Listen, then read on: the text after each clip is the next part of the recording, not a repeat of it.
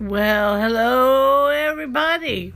this is Dr. Don Ming coming at you today talking about worship and the Bible. And that is a really important topic because the beginning of worship actually began when uh, Lucifer, an angel called Lucifer, was the conductor of worship for all the angels in the Old Testament.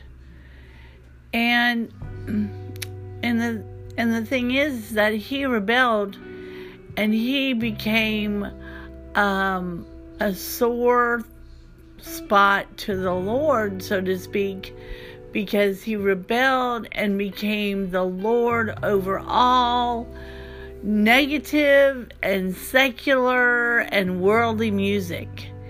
Basically, any type of negative rock and roll or acid rock or any type of thing that does not glorify God directly.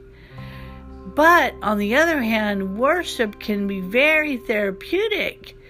As you worship the Lord in spirit and in truth, as the Bible indicates, that you will begin to feel your joy come back. You will feel your soul exhilarated.